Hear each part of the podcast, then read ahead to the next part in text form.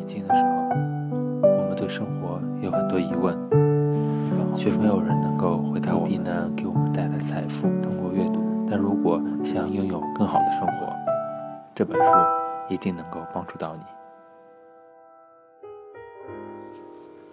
有一种流行的说法，说如果我们不吃饭，身体就会进入一种饥饿模式，拼命的留住脂肪，让你的代谢率降低。这种说法是有问题的。由于我们没有天天限制热量，身体并不会进入传说中的饥饿模式。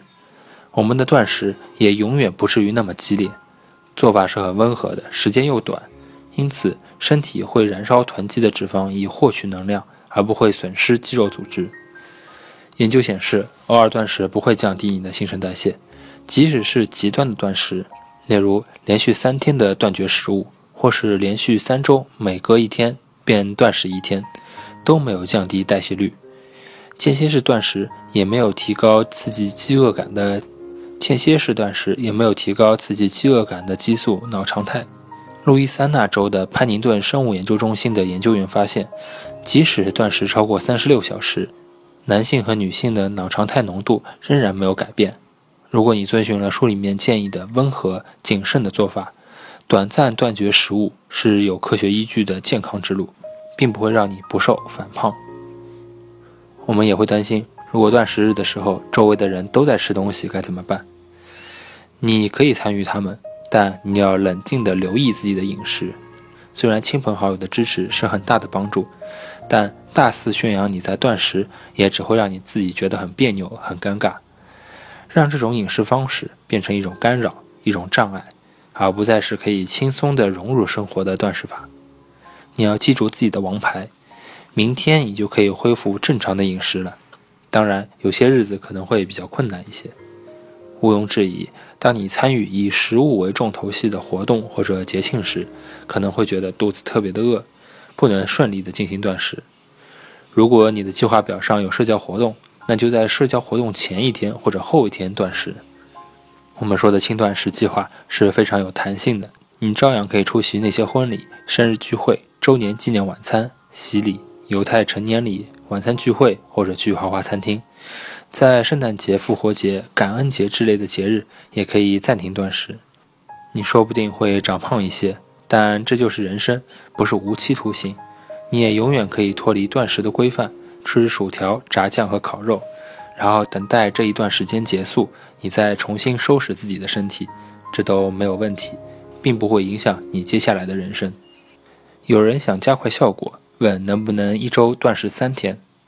这个我们在前文提到过，即芝加哥伊利诺斯大学研究团队的实验提出有力的科学证据，证实做法比较严苛的间歇性断食具有健康效益。他们进行过不少控制严格的研究，让志愿者隔天断食。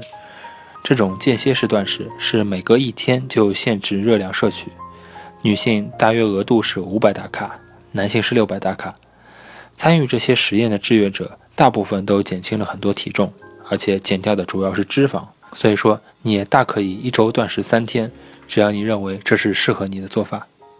有些读者说自己已经很苗条了，但也想得到轻断食的健康效益，这有什么方法吗？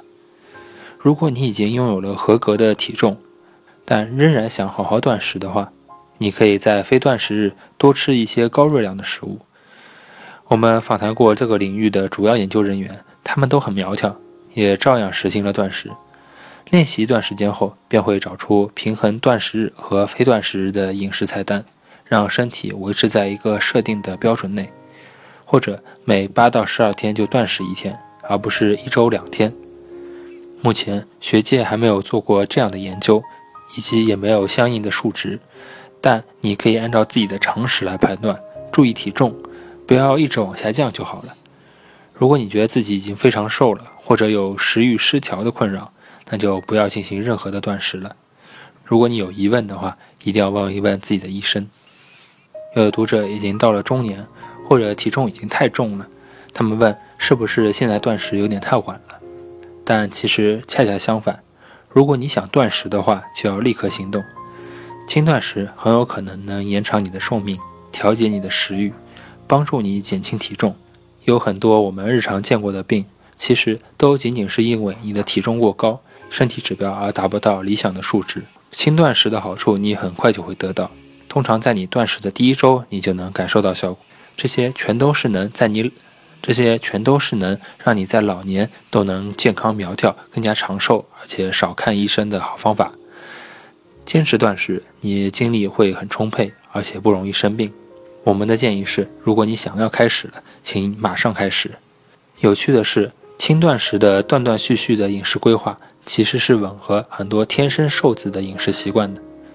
有些日子里面，他们只吃一点点。有些日子则吃很多，以长期来讲，这正是轻断食的未来走向。习惯之后，身体自然会调节在断食日与进食日的热量摄取，直到一切习惯都养成自然，达到理想体重后，就可以改变断食的频率。你可以试试看，但不要脱离正轨。